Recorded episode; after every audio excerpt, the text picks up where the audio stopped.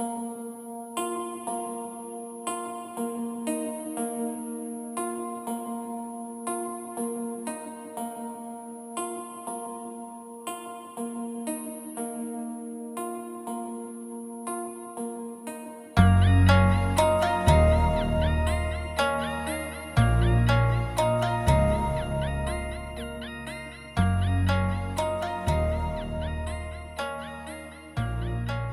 Hi, everyone. Welcome to the Bold, Beautiful Borderline podcast. It is your friendly neighborhood borderline, Sarah, and I've got Lori here with me. And today we are going to tackle the final episode of the symptom series. Um, we're here to talk about unstable self image. So, Lori, tell me about your unstable self image. I definitely have a problem with this. Uh, I think one of the main things that I'm sure drives people in my life nuts, especially Aaron, is like I can look in the mirror at like 2:45 p.m. and be like, "Holy shit, I am the hottest person I have ever seen in my life." And I like knock on Aaron's like office door like, "How do you not just want to jump me all the time?" Like I am literally the hottest person in the universe. And then the next time I walk past that mirror, like 15 minutes later, I'm like, oh my God, I am the most ugly human being. Like, how do you love me? I'm so fat and so ugly and blah, blah, blah. it's like almost comical because sometimes I'm like so confident about what I look like or who I am or how like successful I am or whatever. And then there's that same day, I can just be like a complete wreck about how like worthless I am. And while that like sounds funny and it like kind of is mostly because I kind of play it up and I just like constantly ask Aaron how he's so lucky. It sucks because like there's no me. There's no like this is what I think about myself and this is who I am. It's like constantly fluctuating and so it's like really hard to kind of be yourself. Does that make sense? Yeah, it does make sense because if your view of yourself is constantly changing, it's pretty hard to keep up. Yeah, and it's not just like physical view, like that's just a really obvious example, but like I'm super successful. I'm going to be very like you know, one day I'm going to have a really great job and I'm going to do all this stuff. And then the next minute I'm like, "Oh my god, I feel like I should go back to working at McDonald's because I don't know what I'm doing here. Like I'm clearly not smart enough to do this why am I here? Like that imposter syndrome thing is such a huge component. And I know it's a component for like a lot of people, but you know, every every school program I'm in, every job I'm in, I'm just like, how did I how did I get here? Like they must have made a huge mistake. But then other times I'm like, oh yeah, I'm the mo- like I'm super qualified for this job. How could I possibly have thought that I wasn't, you know? Yeah, I do know. I I sometimes have in the back of my mind that idea of like, if people only knew, you know yeah. what I mean? Like that I present so well, I can really like put my big girl pants on and show up and do the thing. And then like I'm doing the thing and I'm just thinking like, God, if these people around me knew what the fuck was going on inside of me, they would never hire me or want to spend time with me or, you know, whatever the thing is. Yeah. And I think that's something that happens to everybody. But my guess would be that if we were to like measure that somehow, people with borderline would probably notice that more often just because of that like constant shift. Right. And I think it's really the black and white thinking too, which we come back to every hot second on this podcast. But, you know, if you're going from I'm the hottest person in the world to I'm the ugliest person in the world, or I'm the most um, qualified versus I'm like actually a piece of garbage. Why why does anybody want to hang out with me or hire me or talk to me? Like there is none of that middle ground, and I think finding that is like a really hard piece. It is. I will say I have the most middle ground in my life that I've ever had. Like I can really see the shades of gray and I can really see that even when I'm in like a stuck point and I feel like all I can see is the black, I know that there are things that exist outside of it. Does that make sense? Yeah, um, for sure. Yeah. So my actually my counselor, my therapist has really been calling to the consciousness, the black and white thinking lately. And it's hard to address, right? Like, and it's good to have it called called out for us. Um, P.S. Your fucking wedding dress, Aaron is going to die. I hope so. I hope so. But that was like one of those things where like that was such a stressful situation because I was like, oh my God, what if I make the wrong decision? Like, what if I don't look hot the day of? Like, blah, blah, blah. And I'm going to look great. Like, I'm sure I'm going to look great. But I just, it was, I cried more about that in the last month and a half than I have about like literally anything else in like months. Hmm. That's so funny because I did not have that experience when I was shopping for a wedding dress. Uh, you said you just like knew. Yeah, I just knew. I just put it on. I looked in the mirror, I cried, and I was like, this is the one. And I didn't have any like buyer's remorse or anything like that. Hmm. Weird, right? It is. Wedding remorse. I mean, oh, I'm well, divorced. I mean, but um, I did not have that same experience that I know you've had. So, um, yeah. The imposter syndrome. So, this is funny. So, the other day, I was on, I was a guest on someone's podcast, and I remember recording the podcast and being like, I am a hot mess express. I am all over the place. Nobody's ever going to want to listen to this episode, yada, yada, blah, blah, blah. Like I, I, I turned it off and I just like slammed my laptop down and I was like, oh, God, I hope this never goes live. And then, God, I listened back to that episode yesterday because it went live a couple days ago and I listened to it and I was actually like really impressed with myself and not in the like, I'm the hottest shit to ever walk the planet, but I was just like, wow, this is a good, this is like informative. This, I'm well spoken, um, you know, what, whatever it is. So it was kind of nice to look back and acknowledge that like in the moment our brains really try to alienate us from experiencing the good in ourselves or in the world. And i think that's this unstable self-image takes so much from us. Um like it it robs us of so much joy in the moment. And that's kind of hard to acknowledge.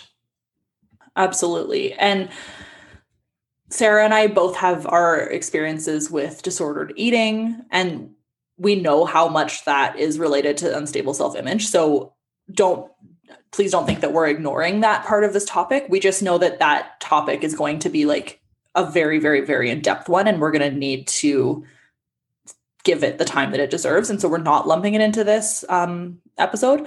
But of course unstable self-image and disordered eating come hand in hand in almost every sense of the word. Um, you know body dysmorphia, I'm sure, is a huge component to people with borderline and all of the things that come with that as well. Yeah, absolutely. And, you know, just like the eating disorder or disordered eating symptoms popped up for me really early on in childhood, this unstable self image stuff has just been an inherent part of my experience. Like, I remember being in like middle school and I was having some middle school is hard, man. I don't know if it was for you as well, but it was super hard for me. My symptoms were really, really rough. And um I remember having like the, you know, your quarterly or whatever it is, um parent teacher conference. Yeah. And I remember my teacher telling my mom, like, Sarah is like lumping herself in with these groups of kids that she doesn't necessarily belong with. And my mom and my teacher would say, like, well, why aren't you hanging out with so and so or X, Y, and Z or whoever? And I very distinctly remember, I think I was in the seventh grade. I very distinctly remember saying, I'm not smart enough to hang out with them. And my teacher was like, That's not true. Like that yeah. is not true. You are smart enough to hang out with those kids and these kids that you're hanging out with are actually just going to get you in trouble. And I was like, but I belong with them. Like I belong with these, you know, whatever. And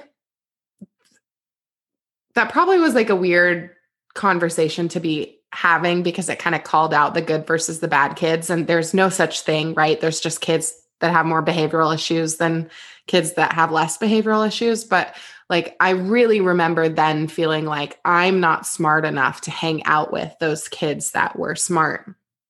And then, fuck, every year I tested into the like high math class and they took me out of class and put me in the higher level, whatever bullshit. And it was like, I never felt like I belonged there. Yeah.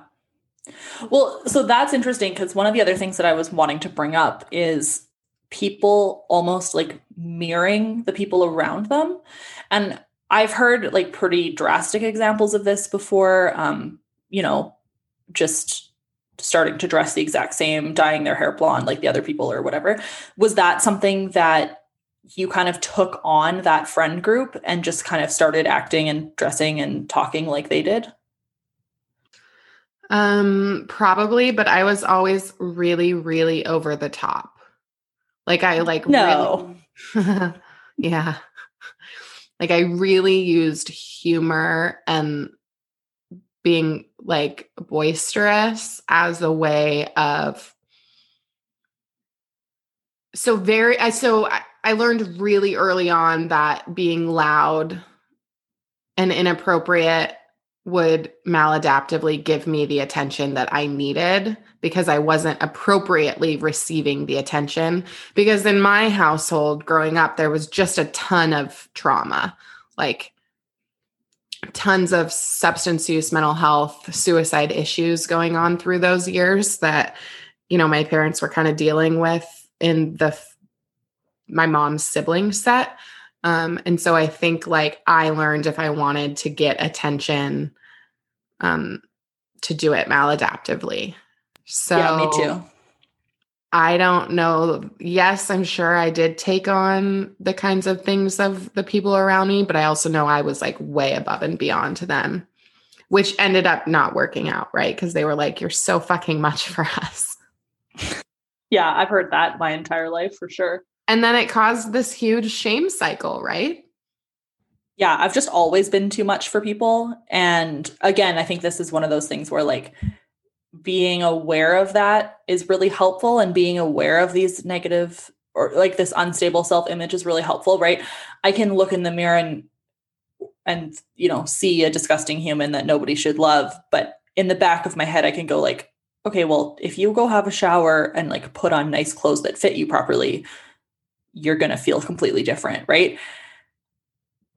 And yeah i think it's kind of the same with being too much like you were saying. I was for sure that way in high school too and like i'm sure that people didn't like me for it but at the end of the day that was how i coped and i probably still cope that way and i can acknowledge that and move on and um, i think i've gotten better although not perfect at being able to control my too muchness in the situations that require it 1000% and so the biggest thing for me now being having started over and being 18 days sober is like not using alcohol in that same maladaptive way. I get to just figure out who I am and how to attention appropriately attention seek without anything that's going to cause me to like lean on those maladaptive desires, right? I'm so I'm interested in your experience with this with Aaron. How long have you guys been together? Mm, like four years. Okay. Ish. Tori and I were together for that long as well. I'm 27, so we met when I was 23.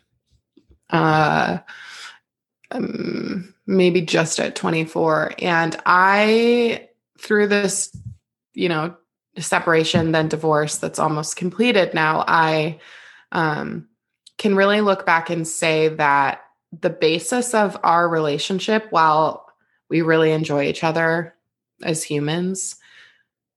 I remember looking back and being like, if someone like her loves me, that must mean I'm lovable. Mm. And now, and again, Tori is like the most fabulous person in the entire world. And I don't think that either of us would choose each other now because I don't believe that I'm worthy of love because someone would choose me. Does that make sense? Like, I remember being like, this is a person with a career, with an education, with a family that, you know, is wonderful, who has all of these things. And so, if someone like her loves me, then that must mean that I am worthy of love. And I had developed my entire self image around the belief that if Tori loves me, then I'm lovable.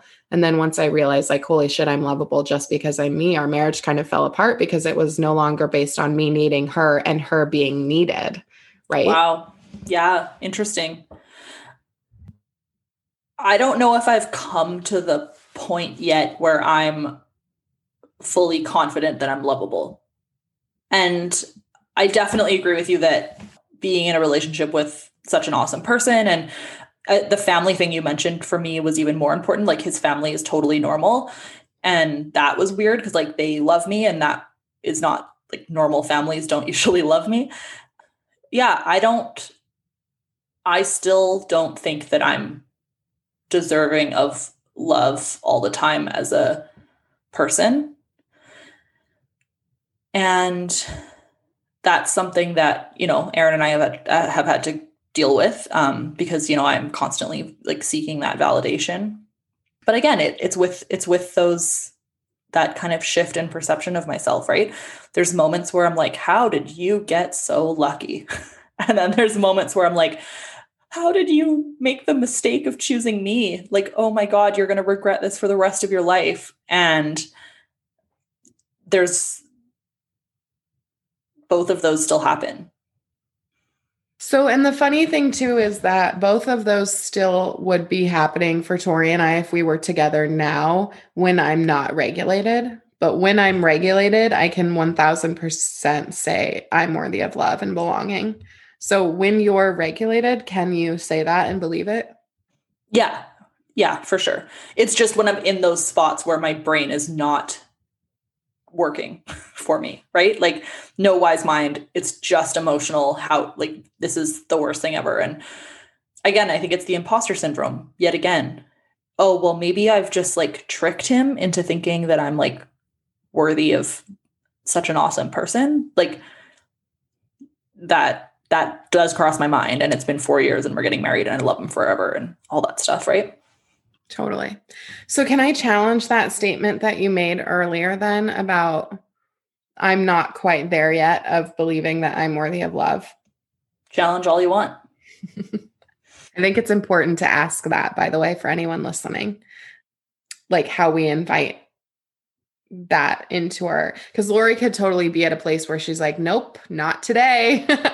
yeah. So I think it's important to ask that consent. Um, yeah. So if you if you think like at your baseline that you are in fact worthy of love, why why make the statement that you're not there yet? Eh, Cuz I guess my my question or my thought about this is like when I'm dysregulated, I'm not there and I won't be there. So the goal for me isn't about trying to convince my dysregulated self to be there. It's about trying to get my dysregulated self back to baseline. Because when I'm at baseline, I do know that I'm worthy of love. Mm, that's such an interesting point. I think I totally agree with you. Like it, and it's not that I'm, yeah, when I'm when I'm unregulated, like that's temporary, and I know that, and that's the part that like 10 years ago i didn't know that that was temporary. Right. Yeah so that's that's huge. And i guess yeah I, I, mean for sure i'm worthy of love. I think everybody's worthy of love in some way. It's just i don't feel that all the time i think is kind of what i was getting at. So maybe i was being like a little bit black and white about it yeah. believe it or not. No. well and that was my point too that i wanted to make is that i don't believe that all the time either. Yeah and probably not everybody does like disordered or not I was just gonna say, like, even if you have borderline or don't have borderline, like, I can't imagine that pe- there's a single person that walks around, unless they have narcissistic personality disorder, that believes they're de- deserving of love 100% of the time. That's a good point. Yeah, I suppose that that would be a group of people that would probably think that they're. But you know what? I mean, I don't know enough about narcissistic personality disorder to like speak on it, but I'm sure they have moments where they don't feel that way too. Yeah, they have to. Like it's just human. But Yeah, I yeah, that maybe that was a really inappropriate statement for me to say. And if if anyone's listening that does in fact experience that disorder, please reach out and let me know what that's like for you. Yeah, we would actually be genuinely curious. Yeah. Yeah, we have no problem with any personality disorders obviously. but no. yeah. I just was thinking that if there's a group of people that believes they're worthy of love almost all of the time that that would be in fact the group of people. Mm-hmm. But what's so funny is like, I mean, I know Sarah and I have had this conversation before where it's like, well, if I only was like 20 pounds lighter, or if I only had better hair, or if I only had more money, or if I only had a better car. I'm sure Kim Kardashian is like, if I only had a smaller waist, or like whatever it is, she would feel more loved Although I don't know how much more love I would want from Kanye West, but just in general. I think they too are getting divorced. They are. I did hear that. Yeah, so there you go. I'm on your team, sister. Reach out if you need some support. yeah, I um feel like if yeah, if anybody in that relationship was going to be a guest on this podcast, it would probably be the other one. But anyway, um the Yeah, I just can't identify the experience from the male perspective is what I mean. Yeah, no, absolutely. But yeah, um, I, the grass is always greener, right? There's always going to be somebody that you think is better at your job or is better at being in a relationship or is more cool or whatever. And I think it's very, very hard. And it's very hard to strive to like be okay with that, you know? So I have such a good example. One, yeah, like anyone listening, please know we're going to do a really in depth eating disorder episode because I remember arguing with my nutritionist about how, like, I could get down to 109 pounds. You know what I mean? Like, it was always like, okay, well, the next 10, the next 10, the next 10. And pretty soon I'm like 85 pounds lighter and I've got EKG stickers all over me. And they're like, Are you going to take a feeding tube or are you going to take recovery? Which one is it? Dude, I, sorry to interrupt, but I literally at one point told Aaron, Don't propose to me until I'm at this weight. Yeah. I'm I'm 70 pounds heavier than that weight and I feel fine about it. So that's what recovery does for us for sure. Um, because you are worthy of love at any weight. But mm so growing up, I had this, I'm sure, complicated relationship with my cousin. So, so my mom has one sister. Um, I'm 27. My cousin Kaylee is 27, and we grew up together um, until we were about like 12, 13, and a lot of family stuff happened, and we kind of went separate ways. But um, we were like inseparable best friends, right? I have been five foot eight and 160 pounds or whatever since the seventh grade. Like, and she's been five foot you know, four and 105 pounds since the seventh grade. And I remember growing up every summer, we would go to the outlet malls. We would meet halfway in between Seattle and Portland and go to the outlet malls and we would get the same clothes, except for my clothes would be like six sizes bigger than hers. And I started to just cry and cry and cry every summer until my mom was finally like, I'm not taking you shopping with your cousin anymore. It's like so traumatizing for you. Okay, whatever. Fast forward like 20 years and Kaylee, not too long ago, said to me, I was always so jealous of you. And I was like, What the fuck are you talking about, bitch? I was always so jealous of you. And she was like, I said, You were always so skinny and so smart. And she was like, You were always so athletic and so personable. You always had friends. You always had boyfriends. I wanted to be you my entire life. And I was like, I wanted to be you my entire life. Yeah. I don't even have anything to say. From her perspective, she was like, I'll take the bigger body if it comes with the friendships that you have. And from my perspective, it was like, I'll give up the friendships if I can have the smaller body. You know what I mean? It was like so sad for me to think that I spent 20 years of my life like being jealous of her when I could have just embraced our differences and like cherished the relationship. But nobody taught us how, right? Yeah, absolutely. I mean, I, at some point during COVID, read this thing on Instagram and I wish that I could give credit to whoever posted it because I don't remember who. And I don't think at the time I realized how incredibly impactful it was going to be for me. Somebody posted probably around New Year's when all this like bullshit diet stuff is coming out and it's super triggering. Somebody just said, clothes are supposed to fit you, you're not supposed to fit clothes. And Sarah, I am telling you, that has completely changed my self image, the way I shop, the way I dress in one tiny phrase. I, I can't even explain to you how impactful that one phrase was. And I don't remember who posted it. I don't remember when. I don't remember what the post was. Like it's it's one of those things, right? Who cares if your jeans were six sizes bigger? It's not going to make any difference. But if you feel confident in those jeans, then that's what it that's what matters. You know? Absolutely. And I can tell you right now, being I don't know, 30 pounds heavier than I was at my lowest weight of my eating disorder, even maybe more than that right now. Like, I honestly can't keep up with the Instagram DM slides coming through. And I'm like not saying that because I think I'm hot shit. I'm saying it because like people don't really care. You know, like we think people care. We think we're supposed to hold this like socialized ideal body. And I I can't keep up with the, the amount of people that are like trying to hit me up. And I'm like, well, wait a minute, this body isn't like what it's supposed to be to be viewed as sexy. It's I'm literally engaged and have pictures of my fiance all over my Instagram, and the same thing happens to me. and yeah. it's just like, oh, weird. So like if I you just I'm beautiful?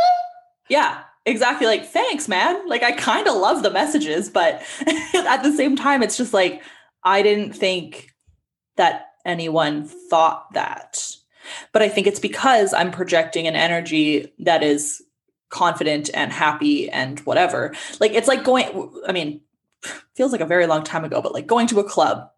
If you went to a club and you were looking for a dude nobody would talk to you. If you had a boyfriend and then you went to a club with your girlfriends every single person in the world would hit on you because you you didn't need them right? Like it's just weird human nature where the energy you give off is so much more important than what you look like or how you dress or how much money you have or anything like that yeah. And like back to the shopping thing right? It's like cut out the tag. Because if the jeans fit fit you better at a size 12 or, or like compared to a 10 nobody cares. Like nobody yeah. nobody gives a shit if it's a 24 versus a 20 or if it's a 4 versus a 0 like whatever the thing is nobody cares and I, and I actually I actually heard something the other day too that was like no there's no number in the world that will make you happy no, money or weight or anything. Followers. Yeah, followers. Um, that's a huge um, one. Podcast downloads, Lori. Okay, well, I am a little obsessed with the podcast downloads. Um, yeah. Okay, anyways, unstable self image, super normal part of borderline. What do you do to cope? I think I try really hard to remind myself that these feelings are temporary and that when I'm regulated, they will resolve. So again, I just do my regular like go for a walk. I think exercising is like really huge and not exercising because I'm trying to lose weight and look differently, exercising because the endorphins are everything and I need them.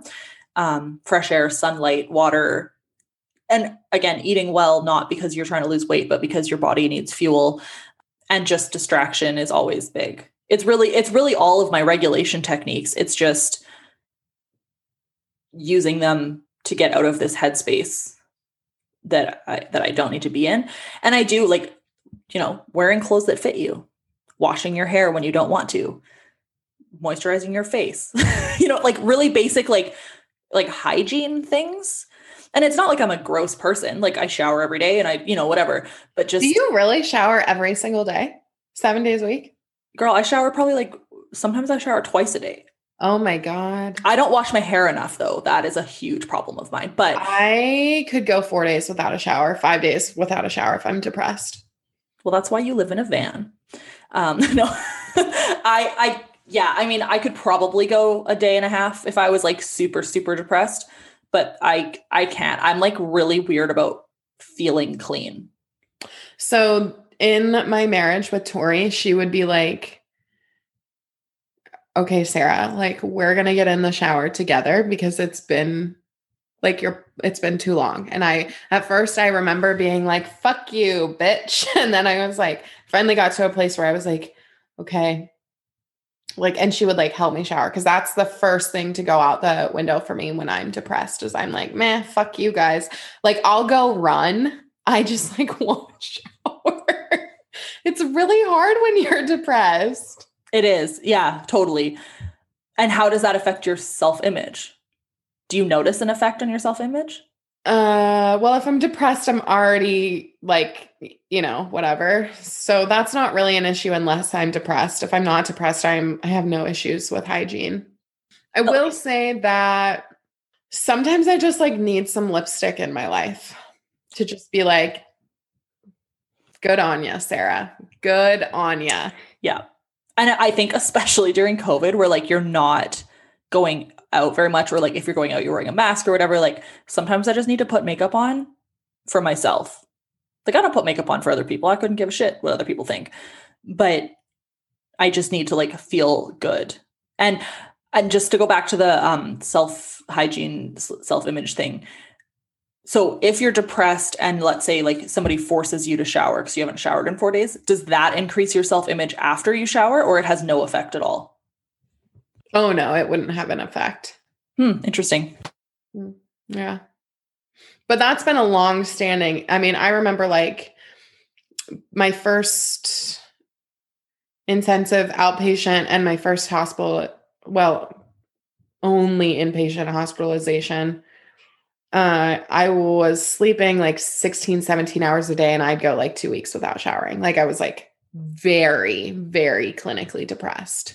It was my first major depressive episode. So it was like my first time experiencing it. So that's just been a thing off and on. I do shower now like five days a week. You're like, I can't be asked to do seven. That's not fair. It's not it's not even good for us either. Like we our bodies don't need that 7 days a week. Yeah. I used to be actually like so obsessed with it that I would wash my hair seven days a week. That's so And, bad like, for your hair. I know, I know. That was this was when I was like 18. And now I like I I barely wash my hair. Like to the point where I was like, "Oh yeah, I'm just like training it." And then I'm like, "No, I'm just lazy." Like I hate washing my hair so much. But if I'm feeling like super gross and like awful about myself, if I can motivate myself to wash my hair, it just makes like such a big difference. I just can't motivate myself to wash my hair every day or every other day. Oh yeah, no. I only wash my hair maybe 2 3 days a week.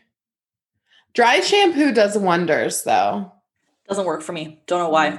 I babe what about uh, baby powder? No. I can't wear my hair down if I haven't washed it that day. Period. So if you'll notice, I'll wear my hair uh, down one day because I washed it that day. I can't even if I wash it the night before, I can't wear it down. So I I think I just have the like a little bit grungy Portland hipster thing going for me. And no offense to you, Lori, but you are far too put together to rock that.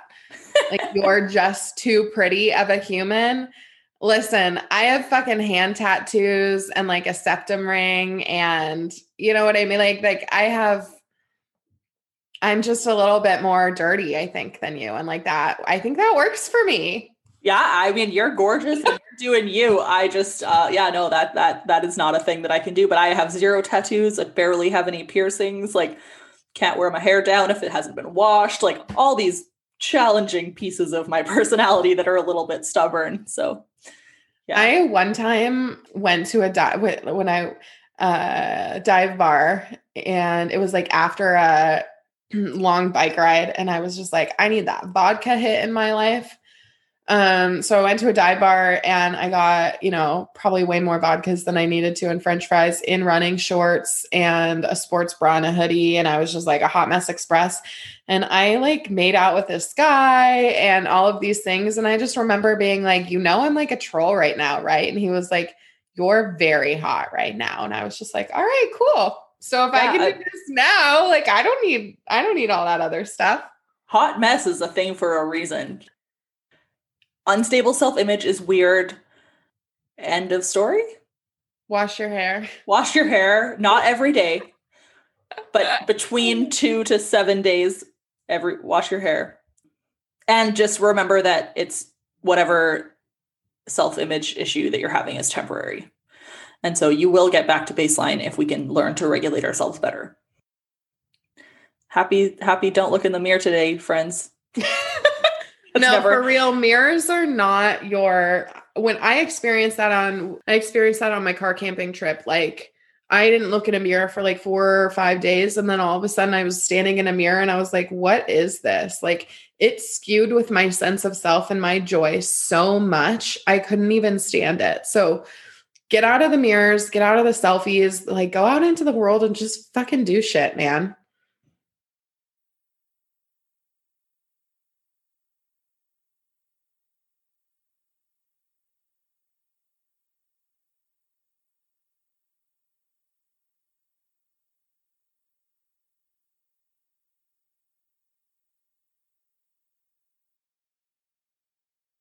Hi, friends. Thank you so much for listening to this episode of the Bold, Beautiful Borderline podcast. Lori and I are so grateful that you're here with us on this journey, and we can't wait to dive into more topics in the future with you, all about borderline, and even have some more fun and exciting guests to join us on the podcast. If you really enjoyed this episode, we would love if you would rate, review, and subscribe to the podcast wherever you listen. We would also love to see you interact with us on social media and on our Patreon page. The links to that are included in the show notes, so check us out there. We would be incredibly honored to get to know you all as you get to know us and our recovery stories. We love you, and we'll see you next time.